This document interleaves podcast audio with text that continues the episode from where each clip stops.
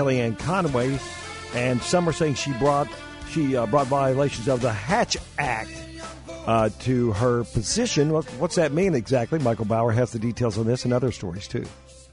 Michael, well, yeah. So this this independent federal agency, Tony. So we're not talking about, although a lot of people have been hammering Democrats who have been saying this. This is an independent federal agency that is saying that the compliance with the Hatch Act, which prohibits federal employees from engaging in political activities when they are on the job, this group is saying Kellyanne Conway needs to be removed from her job because she has repeatedly used her office for political purposes. This U.S. Office of Special Counsel sent a report to President Trump saying that Conway violated the law numerous times, detailed every single one of them by criticizing Democratic presidential candidates while speaking in her official capacity during television interviews and social media. Now, the thing is, this Hatch Act gets kind of gray, Tony. It's unclear. I mean, frankly, if you were just going by the letter of the law, federal employees can't engage in political activities when they're on the job, yet everything in Washington, D.C. is political, so it would seem that everybody's violating the Hatch Act on some level. I was just saying, gonna think, say the same thing. Uh, you're right, exactly right.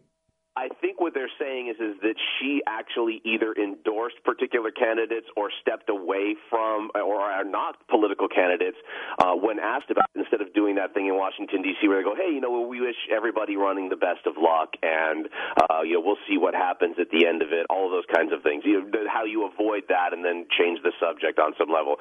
She doesn't do that, and then she went into great detail about each of these and what the details were in the support of one or another on some level. So that seems to be where a big difference is. And then you've got people who complain to these watchdog groups, and that's where these these letters start to come into play, and they take action.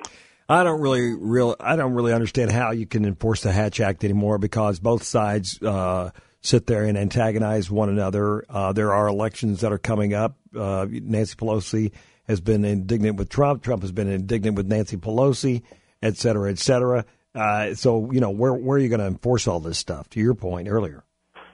And that that seems to be the key. I mean, you know, these watchdog groups say there's been a rise of complaints that are, that are reflecting broader ethical lapses in the Trump administration. Uh, maybe that's a portion of it here. I, I don't know. I'm not sure. Again, I, it seems to me in the past, I remember most people just saying, "Well, we'll see how things go as of November, blah blah blah," and right. and they would avoid any endorsement or knocking of another, another opponent outside of, well, you know, our candidate says this, their candidate says that, but not an endorsement of that individual, which is a difference in the term here again, it's a lot of gray area. So I don't know yeah. how they're going to necessarily enforce this. And the president is the one that would be enforcing this against Kellyanne Conway, and he's probably not likely to do that.